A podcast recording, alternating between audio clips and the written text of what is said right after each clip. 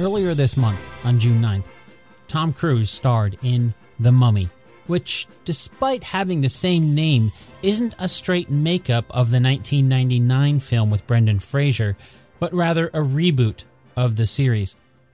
Although 1999's film was sort of a remake of the 1932 film, also called The Mummy. That's not to mention the 1952 film, also called The Mummy, sandwiched in between those decades there's been a lot of movies called The Mummy coming out of Hollywood. Anyway, one of the screenwriters for Brendan Fraser and Rachel Weisz's film in 1999 was Kevin Jarre. Sadly, Kevin passed away at only age 59 in 2011, so he won't be involved in the new film. Before he worked on 1999's The Mummy, though, Kevin wrote screenplays for a number of films you've probably seen Rambo First Blood Part 2, The Devil's Own, Glory, and The Jackal, just to name a few. Unless you read the title for this episode, maybe you picked out the one of those movies that's based on a true story. Glory is a movie that's based on letters from Colonel Robert Shaw in the Union Army during the Civil War. But that's not what we're going to be learning about today. Maybe another day. Today, we're going to look at another film that Kevin Jarre helped write. Tombstone was actually a film Kevin almost wrote and directed before he was replaced by George Cosmatos at the helm. With a budget of $25 million, it wasn't a massively expensive film as far as Hollywood is concerned. And yet, it raked in over twice that at the box office, making it an instant classic a pseudo title that I'd venture to say not many westerns have achieved in the past few decades. So, how true to history is Tombstone? Let's find out. I'm Dan Lefebvre, and this is based on a true story. It's time for two truths and a lie. Listen closely for the two truths scattered throughout the episode. Then, at the end of the episode, we'll learn which one was a lie to see how well you did. Okay, here are the two truths and one lie. Number one, Wyatt Earp died during the gunfight at OK Corral. Number two, Doc Holliday survived the gunfight at OK Corral. Number three, Virgil and Morgan Earp survived the gunfight at OK Corral only to be targeted in retaliation. Before we get back to the show, I want to do a little PSA. As is often the case, there's a lot of various stories surrounding the true events that we saw in Tombstone. Many of those stories directly contradict each other. For example, in 1976, an author named Glenn Boyer published a book called I Married Wyatt Earp The Recollections of Josephine Sarah Marcus. Glenn himself said it was based on letters written by Josephine, and for about 32 years, everyone believed it was fact.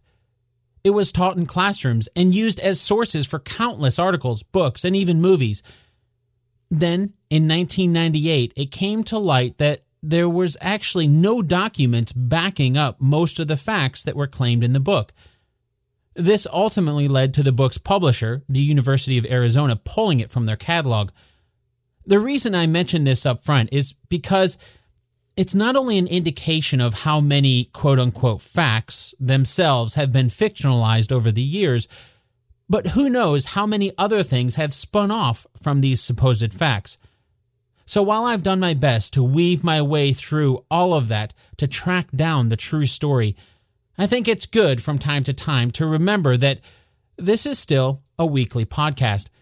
If you want a new episode each week, then I just simply can't spend months or years researching a single episode. Since this podcast is about comparing things, I've spent about 20 hours this week alone researching the true story for this episode. Sure, that might be a lot on top of a full time job and family stuff, but it's nothing like the months and years that a lot of great historians and authors spend researching single topics. And that's why I always like to point to the authors and books that the great authors who have dedicated months, years, or sometimes even more just to find the truth. Hopefully, you'll be inspired to pick up their books and keep digging to find out more behind the great stories. Or if you do know more about the true story, you can always hop over to the Base on a True Story Facebook group and share it with everyone there. You can find that at facebook.com slash groups slash based on a true story podcast. Once again, that's facebook.com slash groups slash based on a true story podcast. I'll make sure to put a link to that in the show notes. And with that little PSA out of the way, let's compare history with Hollywood's version of Tombstone.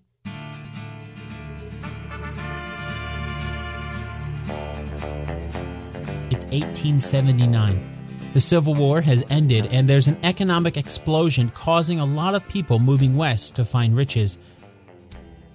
Included in those moving west are legendary lawman Wyatt Earp, who's retired now and wanting to settle down with his family, along with John Doc Holliday, who's hoping the dry weather will help his tuberculosis. Both Wyatt and Doc end up in Tombstone, a budding boom town in Arizona where silver was recently discovered. Meanwhile, over 100 outlaws, which are exiled from Texas, have banded together to form the earliest example of organized crime in America, a gang they've named themselves as the Cowboys. So that's the introduction to the movie. And how much of it was true? Well, we've got a lot to break down, so let's start with the year. It is true that the American Civil War was over in 1879. That lasted from April 12, 1861 through May 9, 1865. So, what about the economic explosion after the war? Well, yeah, it's sort of true, but there's more to the story. During the Civil War, the government printed about $365 million worth of cash.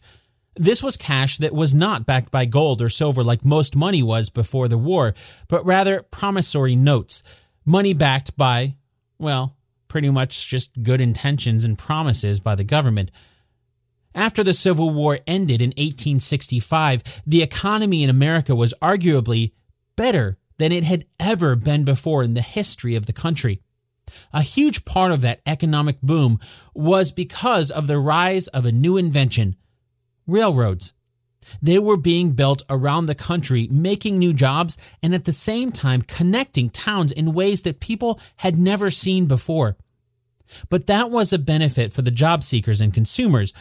On the back end, railroad companies had either been infused with cash from the war or were simply borrowing the money that they needed to finance it all. In 1879, though, when the movie starts, the United States was actually coming off of a depression. Not the Great Depression from the 1930s, but rather a period from 1873 to 1879 that's commonly referred to as the Long Depression. Although at the time it actually was referred to as the Great Depression up until the 1930s, that hadn't happened yet. Anyway, after the short period of prosperity, there was a series of events that started the Depression. It started in 1871 when Germany ended using silver as money, instead, backing the Deutschmark with gold alone. The effect of this was that Deutschmarks rose in value since it was only being backed by the more valuable gold. Another effect was that silver wasn't traded in Germany like it was before, so the supply of silver began to rise in other countries. That meant countries that still backed currency with silver started to see their currency drop in value since they weren't trading it with Germany anymore. That in turn had economic impacts, which then pressured those countries to follow Germany's lead. The United States was one of those countries who used silver to back currency, so in 1873, the U.S. Congress passed the 1873 Coinage Act to end the use of silver to back currency. The hope was that the value of currency would rise, like it did in Germany once it was only backed by gold. Oh, and the U.S. Treasury also released about $26 million in currency into the market at the same time. The additional cash, along with rising costs of currency, meant interest rates bolted up. And all of a sudden, those railroad companies that had borrowed greenbacks to build their companies had to pay it back in gold. As you can probably guess, that didn't go over too well. The first of the banks to go bankrupt was Jay Cooke and Company out of New York City. The owner, Jay Cooke, in particular, had invested a lot of money into those railroad companies. It was, after all, an emerging technology. But when everyone saw such a huge bank fail, panic set in. People rushed banks, demanding their money from the vaults. The panic that started in New York trickled to Washington, D.C. and Pennsylvania before spreading down the coast to Virginia, Georgia, and heading inland to Indiana, Illinois, and Ohio, all Midwestern states in the U.S. In all, about 100 banks went under. The economy in the United States went into a tailspin. In 1878, the Bland Allison Act was passed that essentially brought silver back into the picture. They weren't backing cash money with silver still, but rather the Bland Allison Act ordered the U.S. Treasury to buy silver from domestic sources and start minting silver coins. That helped, and in 1879, the contraction ended, making it, at least as of this recording, the longest lasting contraction in American history. Now, when I say contraction, according to the National Bureau of Economic Research, a contraction is identified as starting at the peak of a business cycle and ending at the trough or the bottom. So essentially, that means things started to get better in 1879. Yes, the five years and five months from October 1873 until March of 1879 was longer than the Great Depression, whose contraction lasted from August 29th until March of 1933 for a total of three years and seven months. That's why, once the Great Depression came about, the former Depression was renamed by historians to the Long Depression to differentiate the two.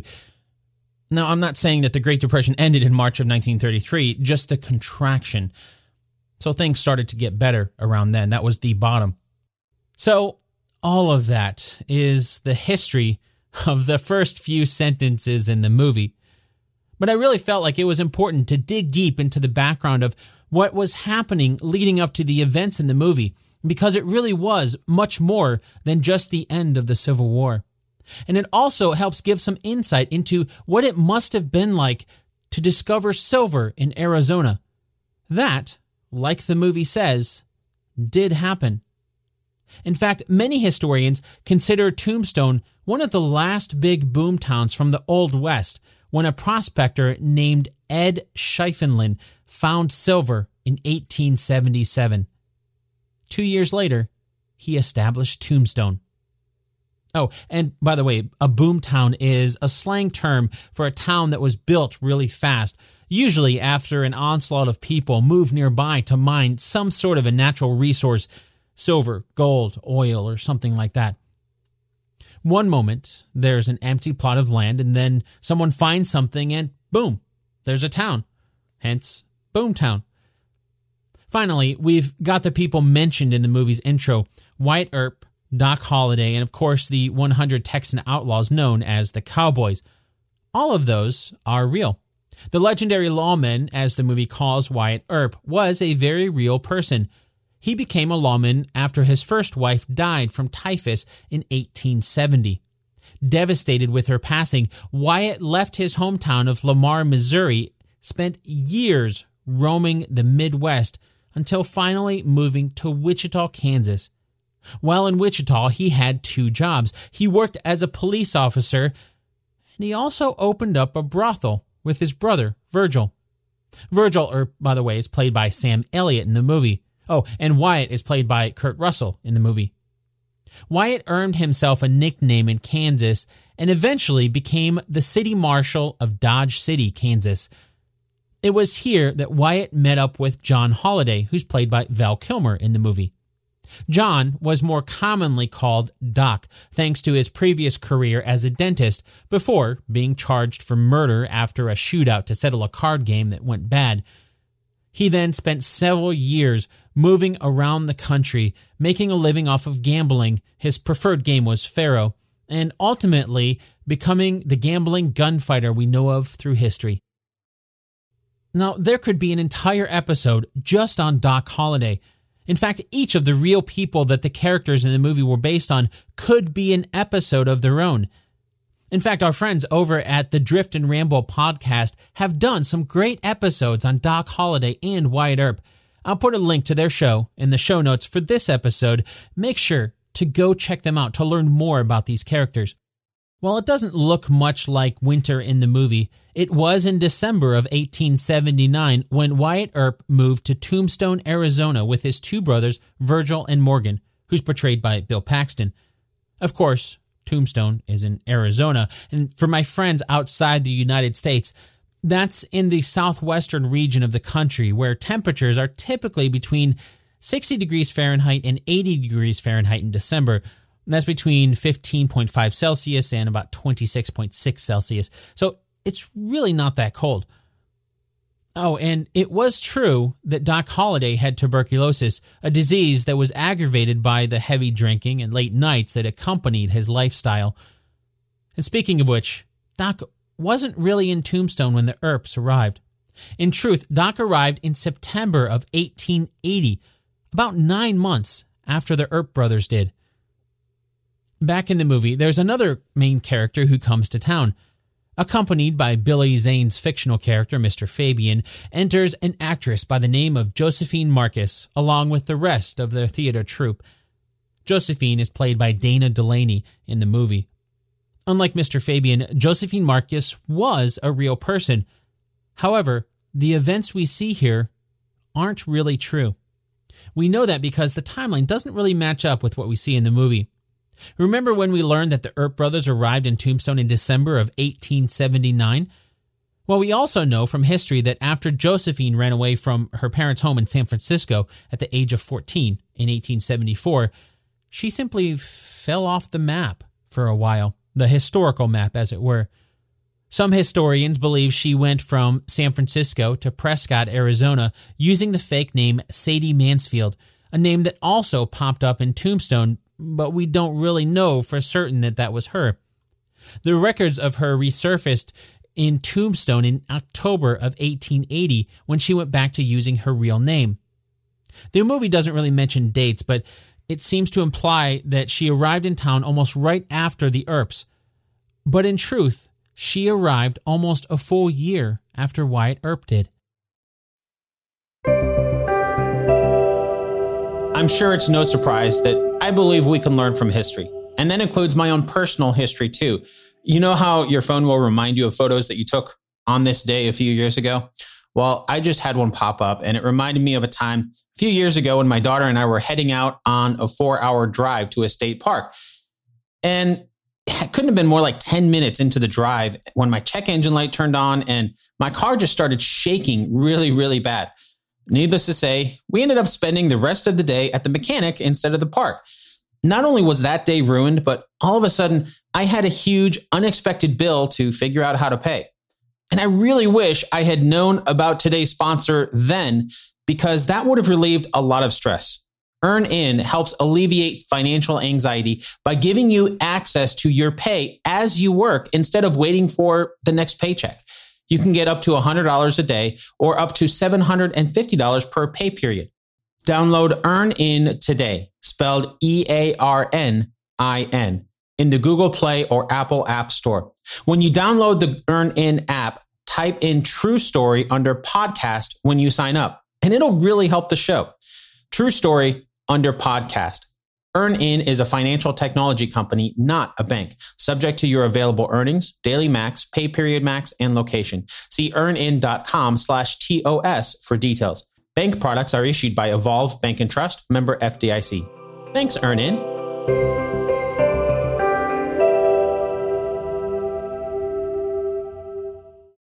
Another little fact the movie failed to mention is that Josephine didn't move to Tombstone in a theater troupe like we see in the film, but rather moved there at the request of Cochise County Sheriff Johnny Behan. That character is played by Jon Tenney in the movie. We know this because of a letter Josephine sent to Johnny, the latter of which whom promised to marry Josephine if she moved to Tombstone. When she did, he decided not to marry her after all, but still managed to convince her to stay in town. Most historians refer to Josephine as having been the common law wife of Johnny Behan. Being a common law wife essentially means they lived together for an extended period of time. So basically, everyone considered them married, even though they never officially got married as far as the government is concerned. At this point, in 1880, Josephine would have been 17 years old, and Earp would have been about 32. Going back to the film's timeline, the Earp brothers are dragged into being the lawmen in town when a member of the Cowboys murders the current town marshal. Soon after, Sam Elliott's version of Virgil Earp decides to replace the marshal to help bring some law to the town. That's actually true. Well, the spirit of the story is true, at least, maybe not the specific scenes. In the movie, we saw Tombstone's marshal, Fred White, get killed by Curly Bill Brocius. That happens well after Wyatt and Josephine are in town. This event did happen, but it happened on October 30th, 1880. So, right around the same time Josephine arrived in town, and less than a year after Fred White was elected city marshal on January 6th, 1880. Oh, and in the movie, Fred White is played by Harry Carey Jr., while Curly Bill is played by Powers Boothe. Of course, we don't really know if the exact specifics of what we saw in the film are true. What we do know is that Curly Bill's killing of the marshal seemed to have been an accident, an accidental murder. After Fred's death, the movie makes it seem like Virgil Earp just became the next marshal without any election. Now, in truth, the position was an elected position, but because of the sudden death of the previous marshal, instead, Virgil was appointed the position. So it would seem the movie is accurate here.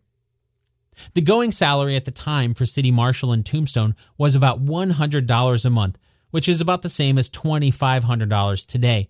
That's not including his cut of the city taxes that he was also in charge of collecting. Just like the movie shows, after becoming marshal, Virgil called on his brothers, Morgan and Wyatt, to be deputies. It was as acting marshal that Virgil and his brothers started trying to enforce the peace, thereby making some enemies out of the cowboys. Here's where the movie starts to derail from history just a little bit more. You see, in the movie, Virgil's first act as marshal is to enact a law that prohibits anyone from bringing a gun into town. He does this in hopes that it'll stop the murder in the streets, like what happened to Fred White. While there was such a law passed, Virgil was not the one who passed it. Why? Because, unlike what we saw in the movie, Virgil actually wasn't the city marshal for very long. After being appointed the position in October of 1880, Virgil was only the interim marshal up until the city would hold a special election to determine the next marshal. That was held on November 13th, and Virgil Earp didn't even run for the position at first. Two of Tombstone's policemen who didn't make it into the film, James Flynn and Ben Sippy, ran for the office. Then, for reasons we don't really know, James Flynn backed out, and Virgil took his place running against Ben Sippy. Despite this, Ben came back with 311 votes to Virgil Earp's 259 votes, so Ben Sippy became the Marshal of Tombstone. But that didn't deter Virgil because Ben's term was only until the next regular election, and that was just a couple months down the road. On January 4th, 1881, the city held its first regular election since the emergency election after the death of Fred White. Virgil and Ben were the candidates, and again, Ben Sippy beat out Virgil Earp. So when the movie shows Virgil as the city marshal enacting the law against carrying weapons in town, that's not really true. But Virgil did stay on as a policeman, and so he was involved with the law. And just because it wasn't Virgil enacting the law doesn't mean the law didn't exist or that he was not trying to enforce it. In fact, there were two city ordinances that went into effect that are relevant here. The first one is City Ordinance Number 7, and it went into effect on April 12, 1881. Section 1. It shall be the duty of all policemen to arrest all parties found in the public streets within the city limits engaged in brawling, quarreling, etc., and all persons who shall be found in any disorderly act whereby a breach of the peace might be occasioned. That one isn't about carrying weapons, but it's something we saw enforced in the movie, even if the film didn't really call it out as such. Remember when Stephen Lang's version of Ike Clanton was arrested and put in jail for drunken threats he was making against the Earp brothers? Well, that really happened, and it was this ordinance that the real Virgil Earp used to arrest the real Ike Clanton. According to the movie, though, that little drunken charade by Ike is not the reason for the climactic gunfight. Instead, that's because of an outright disobedience for the city ordinance against carrying a gun in town. That, too, is true. Here's the Tombstone City Ordinance number 9 that went into effect on April 19th, 1881. If you remember, the previous ordinance went into effect on April 12th, so this is just a few days later. Section 1 it is hereby declared unlawful to carry in the hand or upon the person or otherwise any deadly weapon within the limits of said city of Tombstone without first obtaining a permit in writing. Section 2. This prohibition does not extend to persons immediately leaving or entering the city who, with good faith and within reasonable time, are proceeding to deposit or take from the place of deposit such deadly weapon Section 3. All firearms of every description and bowie knives and dirks are included within the prohibition of this ordinance. In the movie, it's Sam Elliott's version of Virgil Earp trying to enforce this ordinance that led to the showdown. Despite all of this, the movie is correct here. I know that might sound confusing, but Virgil ended up being the city marshal even after losing the election. The election in January of 1881 saw Ben Sippy become the city marshal, but for reasons historians don't really know, Ben Sippy seemed to have had some financial troubles. On June 6, 1881, he requested a leave of absence from his job as city marshal so he could deal with those troubles. It was only supposed to be about two weeks, but no one saw him in Tombstone ever again. On June 28, 1881, Tombstone's mayor, John Clum, was done waiting for Ben Sippy to return and appointed Virgil Earp as the permanent city marshal. No more elections. Mayor John Clum, by the way, is played by Terry O'Quinn in the film. So that's why the movie is correct when it's showing Virgil Earp trying to enforce the ordinance leading to the showdown as city marshal. Of course, the specifics were creatively dramatized for the movie, but the basic gist is close enough that we can call it pretty accurate. By that, what I mean is that it was Virgil Earps trying to enforce the ordinance against carrying weapons in town that seemed to have been the final straw in the feud between the members of the Cowboys gang and the Earp brothers. On October 26th, 1881, at about 3 o'clock p.m., the infamous gunfight at OK Corral started. And on October 26, 1881, at about 3 p.m., the infamous gunfight at OK Corral ended. The entire thing lasted about 30 seconds, arguably the most famous 30 seconds in the history of the American West. In the movie, we see the showdown take place right out front of the OK Corral, if you look closely in some of the shots, there's the letters OK above a rickety wooden gate leading into the horse corral. Surprisingly, even though the movie shows it happening here and everyone remembers the name OK Corral, it'd be natural to assume that it took place in the corral. But that's actually not quite true. It happened in a vacant lot behind the corral. According to some historians, that would be about six doors to the west of the back of OK Corral. The movie did a pretty good job of depicting the two sides of the gunfight, though. On one side, there was the three Earp brothers Wyatt, Virgil, and Morgan. Then there was Doc Holliday and Johnny Behan. If you remember, he's the one who was sort of married to Josephine Marcus. And in the movie, he's the one who's walking with the other four and then ducks into a nearby building before the shootout. On the other side, in the real gunfight, there was Ike Clanton, Billy Clanton, Tom and Frank McLaury, and Billy Claiborne. It happened so fast that we don't really know for sure who started the gunfight. In the movie, it started when Thomas Haden Church's character, Billy Clanton, started pulling his gun in reaction to a silly grin from Val Kilmer's version of Doc Holliday. Most historians believe it started with Billy Clanton, but not by him pulling his gun. Instead, the accepted belief now is that the gunfight started when Virgil Earp pulled his gun and shot Billy Clanton point blank in the chest. Simultaneously, Doc Holliday hit Tom McLaury in the chest with a shotgun blast. And that's how it started. 30 seconds later, about 30 shots had been fired. At least that's what historians now believe. And there's been some conflicting stories, and it's likely we'll never really know for sure. Because of how famous those 30 seconds have become, I think now would be a great opportunity to travel back in time and hear what it was like then, because it tells a little different story than what we saw in the movie. This is an article from just four days after the gunfight at OK Corral.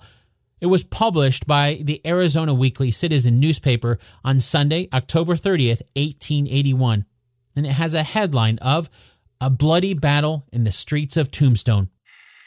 Tombstone, October 26. A fatal shooting affray occurred on Fremont Street near 3rd about 3 o'clock this afternoon. It appeared that a number of cowboys have been in town for a few days past and have been drinking heavily and making themselves generally obnoxious. This morning, V.W. Earp, city marshal, arrested one of them, Ike Clanton, and was fined $25 in the justice's court and disarmed. He left the court, swearing vengeance. The Earp brothers shadowed them.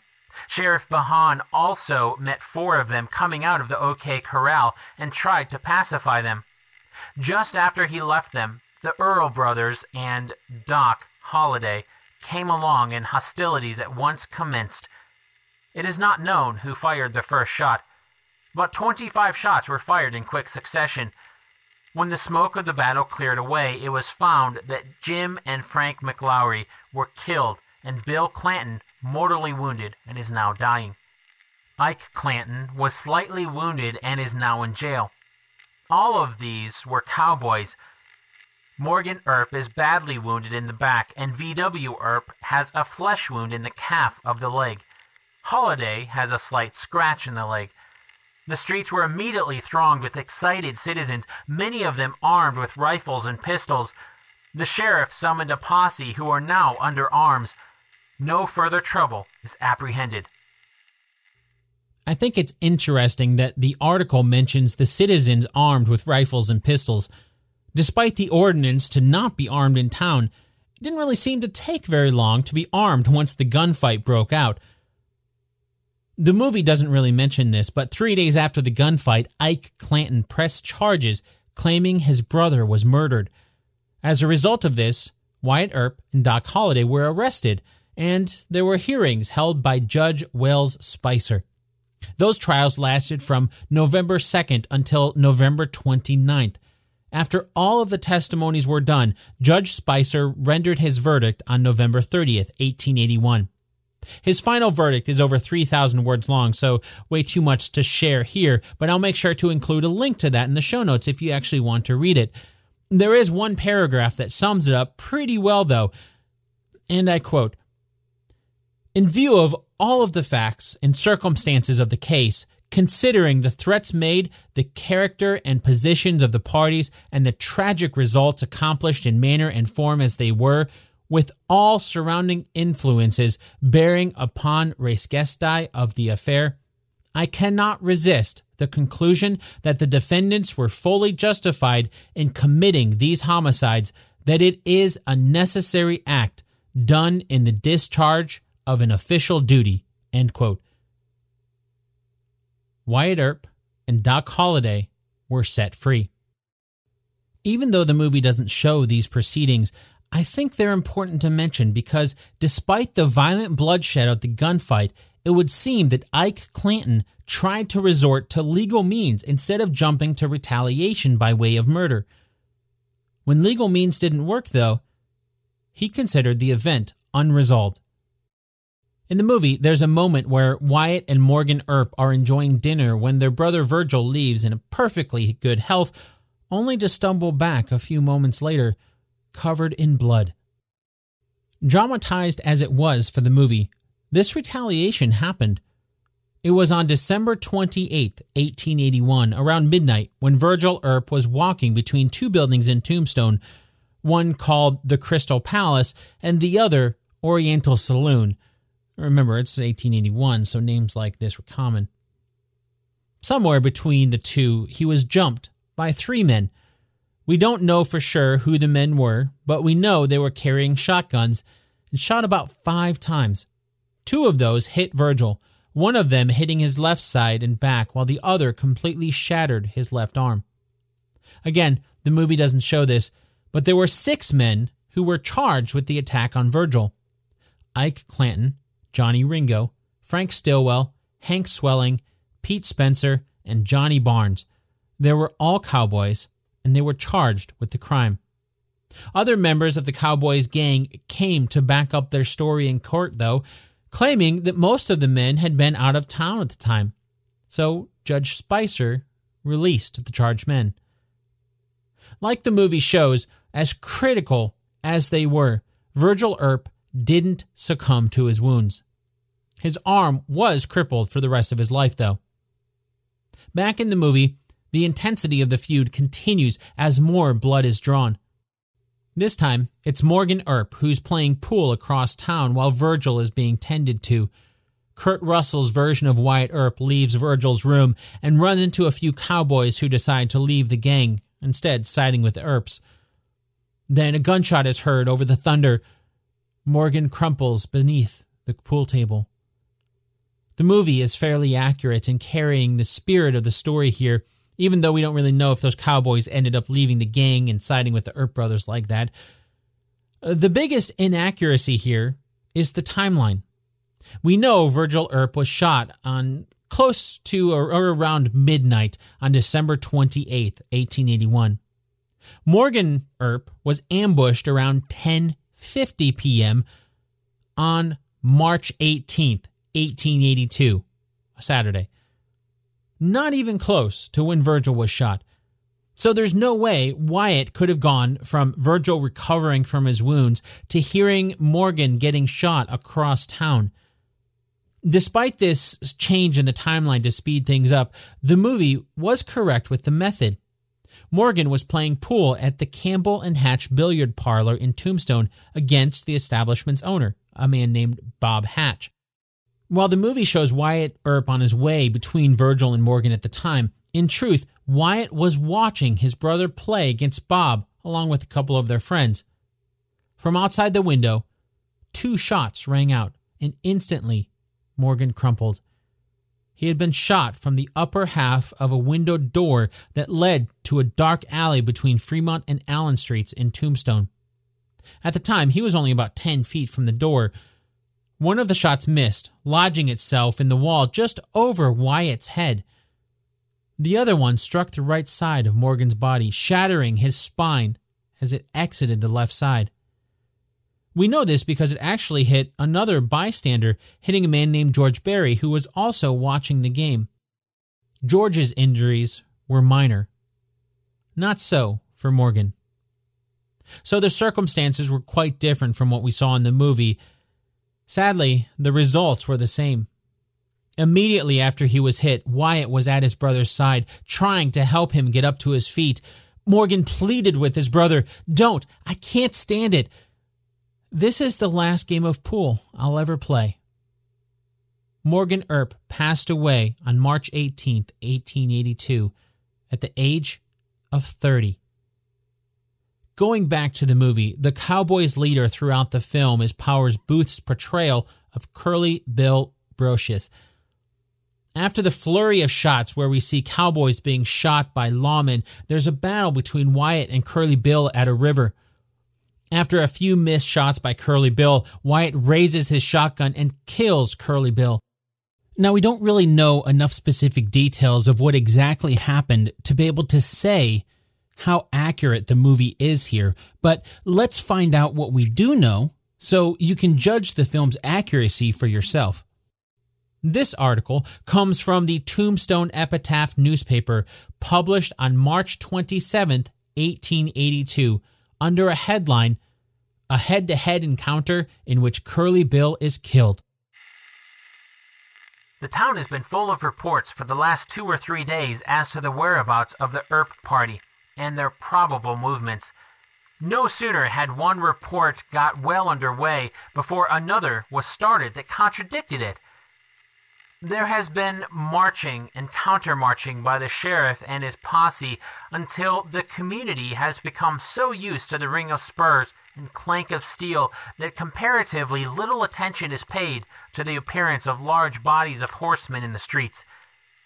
Yesterday afternoon, the sheriff with a large force started down the road towards contention, possibly to follow up the report that the party had been seen in the Whetstone Mountains, west of the San Pedro River, with their horses completely fagged out and the men badly demoralized. This, like many other reports, was as baseless as the fabric of a dream. Yesterday afternoon, as the sun was descending low in the western horizon, had a person been traveling on the Crystal or Lewis Spring Road towards Burleigh Spring, as our informant was, he would have seen one of the most desperate fights between the six men of the Earp party and nine fierce cowboys, led by the daring and notorious Curly Bill, that ever took place between opposing forces on Arizona soil. Burleigh Spring is about eight miles south of Tombstone and some four miles east of Charleston, near the mine of that name, and near the short road from Tombstone to Hereford. As our informant, who was traveling on horseback leisurely along toward the Burleigh, and he rose a slight elevation in the road about half a mile south thereof, he observed a party of six men ride down to the spring from the east, where they all dismounted.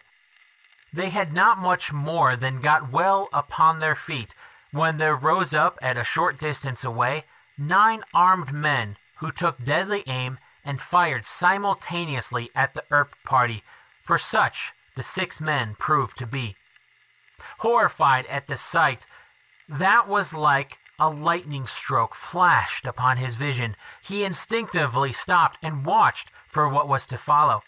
Not a man went down under this murderous fire, but like a thunderbolt shot from the hand of Jove, the six desperate men charged upon their assailants, like the light brigade at Balaklava, and when within easy reach, returned fire under which one man went down, never more to rise again. The remaining eight fled to the brush and regained their horses when they rode away toward Charleston, as if the King of Terrors was at their heels in hot pursuit. The six men fired but one volley, and from the close range it is supposed that several of the ambushed cowboys were seriously, if not fatally, wounded.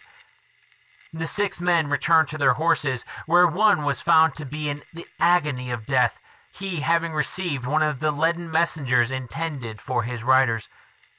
The party remained at the spring for a time, refreshing themselves and their animals when they leisurely departed going southerly as if they were making for the Sonora. After the road was clear, our informant rode on and came upon the dead man, who, from the description given, was none other than Curly Bill, the man who killed Marshal White in the streets of Tombstone one year ago last September. Since the above information was obtained, it has been learned that during the night the friends of Curly Bill went out with a wagon and took the body back to Charleston, where the whole affair has been kept a profound secret so far as the general public is concerned. In the movie, there's another showdown when Michael Biehn's character, the gunslinger Johnny Ringo, challenges Wyatt Earp to a duel in a rather nondescript wooded area. Except instead of fighting Wyatt, Val Kilmer's version of Doc Holliday shows up and manages to outgun Johnny, that might be true. The true story is something that, well, we honestly just don't know. What we do know is that on July 14th, 1882, an unnamed person walking the property neighboring their own happened upon Johnny Ringo's body near Turkey Creek Canyon, just outside Tombstone. He was already dead, lying against the trunk of a tree, like we saw in the movie, and there was a bullet wound in his right temple and an exit wound in the back of his head. Interestingly, we see Val Kilmer's Doc Holliday hit Johnny Ringo in the left temple in the movie. It's on the right side, according to the way the camera is angled from behind Doc's back, but it's actually Johnny's left temple. Anyway, That same neighbor claimed to have heard a single gunshot around 2 p.m. the day before, but he didn't really think anything about it after all. This was the American Old West. To add to the mystery, someone had wrapped Johnny's feet in strips of cloth that had been torn from his own shirt. Johnny was found with a gun hanging by one finger from his hand, and it was fully loaded, with the exception of one round that had been fired. Officially, Johnny Ringo was determined to be a suicide. The judge determined the one bullet expended to have been the one that entered his own head. But was it? About two miles away, they found his horse with his boots tied to the saddle. This was actually a common thing to do to take off your boots and tie them to the horse to avoid getting scorpions inside, make sure they don't climb in. But why would that matter if he planned on committing suicide? It's a mystery that we just don't know. Today, Johnny Ringo is still lying beneath the tree. He was buried just a few feet from where his body was found. As is the case with any mystery, there's a lot of theories. According to historian Glenn Boyer, who we learned about earlier, there was a manuscript from Josephine Earp who said Wyatt and Doc Holliday stumbled upon Johnny Ringo at Turkey Creek Canyon, and Wyatt shot him with a rifle as Johnny tried to run from the two. Another theory is one that we saw in the movie, where Doc Holliday took Wyatt's place for a challenge between Johnny and Wyatt. With that theory, things went down pretty much like what we saw in the movie. Doc, being a much faster shot than Wyatt, took Wyatt's place, and Doc shot Johnny in a duel. There's plenty of other theories, including other characters that just don't show up in the movie. The point here is that we just don't know the truth. With the two main leaders of the Cowboys gang dead, the movie comes to a close as we see the fate of the main characters. It starts with the camera pan up from a sign that says Glenwood Sanatorium, Colorado, to where we see Val Kilmer's version of Doc Holliday, bedridden from his tuberculosis. Although we don't see him die, there's an emotional moment when it's obvious death is near, and he asks his good friend Wyatt to leave his bedside so he doesn't see the moment of passing. While dramatized, the spirit of the story is accurate here. Probably the biggest surprise would be with the timeline, since there's not much by the way of time in the movie that passes from the duel between Johnny Ringo and Doc Holliday to the scene in Glenwood, it's hard to know how much time is actually passing. So, for a bit of context, we know Johnny Ringo's body was found on July 14th, 1882. It was at about 10 o'clock a.m on November 8, 1887, when John Doc Holliday passed away due to his tuberculosis in Glenwood Springs, Colorado. He was 36 years old. Two months later, word of Doc's death made it to Wyatt Earp. At the end of the movie, despite the death we've seen so far, it's a somewhat happy ending as we see Kurt Russell's version of Wyatt Earp propose to Dana Delany's version of Josephine Marcus, and the two of them run away together. Then, with the two of them kissing as snowflakes fall, the movie's narrator mentions a few facts. Ike Clanton died of a gunshot two years later. Mattie overdosed and died after she left Tombstone. Finally, Wyatt Earp died in Los Angeles in 1929. Let's start with Ike Clanton. The movie is half true. He did die from a gunshot on June 1st, 1887, Ike and his brother Phil Clanton were charged with the crime of cattle rustling. While Phil, his full name was Phineas, surrendered to the authorities, Ike resisted. He was shot and killed. So the other half there is that while he did die from a gunshot, Ike Clanton did not die two years later. He actually died on June 1st, 1887, 160 days before Doc Holliday died.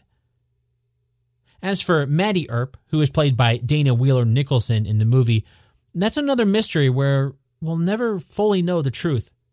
Her real name was Celia Ann Blaylock, but most people called her Mattie. The movie doesn't really mention this, but prior to becoming Wyatt Earp's common law wife, Mattie was a prostitute. The last name of Earp was something she earned after she was considered the common law wife of Wyatt Earp, although the two were never officially married. Mattie died on July 3, 1888, in the town of Pinal, Arizona. That's a town that doesn't exist anymore. The official cause of death was suicide by way of opium poisoning. She was 40 years old. As for Wyatt Earp, the movie is correct in stating he died in 1929 in Los Angeles, California. To be more specific, it was January 13th, 1929. After the events we saw in the movie Tombstone, Josephine Marcus left the city of Tombstone on March 25th, 1882. She was bound for San Francisco, the city she'd left years before as a teenage runaway. In July of 1882, Wyatt Earp joined Josephine in San Francisco. The two stayed there for about nine months until leaving together for Colorado, where there were budding gold and silver mines. That was the first boomtown the two lived in, but it wasn't the last. For the next four decades, Wyatt and Josephine moved around the country together as husband and wife, even though the two had never officially been married. On January 13th, 1929, Wyatt Earp passed away from a urinary tract infection known as cystitis. He was 80 years old and, at the time of his death, the last surviving participant of the gunfight at the OK Corral. According to the movie, the Hollywood actor William S. Hart attended Wyatt Earp's funeral. Himself an acting legend who starred in 74 movies, William Hart befriended Wyatt Earp in Wyatt's later years. But that's not all he did. Josephine Earp, who had taken her common law husband's name after living together for 46 years until his death, finally died at the age of 83 on December 20th, 1944. When she died, she had nothing. Her family had all passed, and she was completely broke. It was William Hart who paid for her funeral.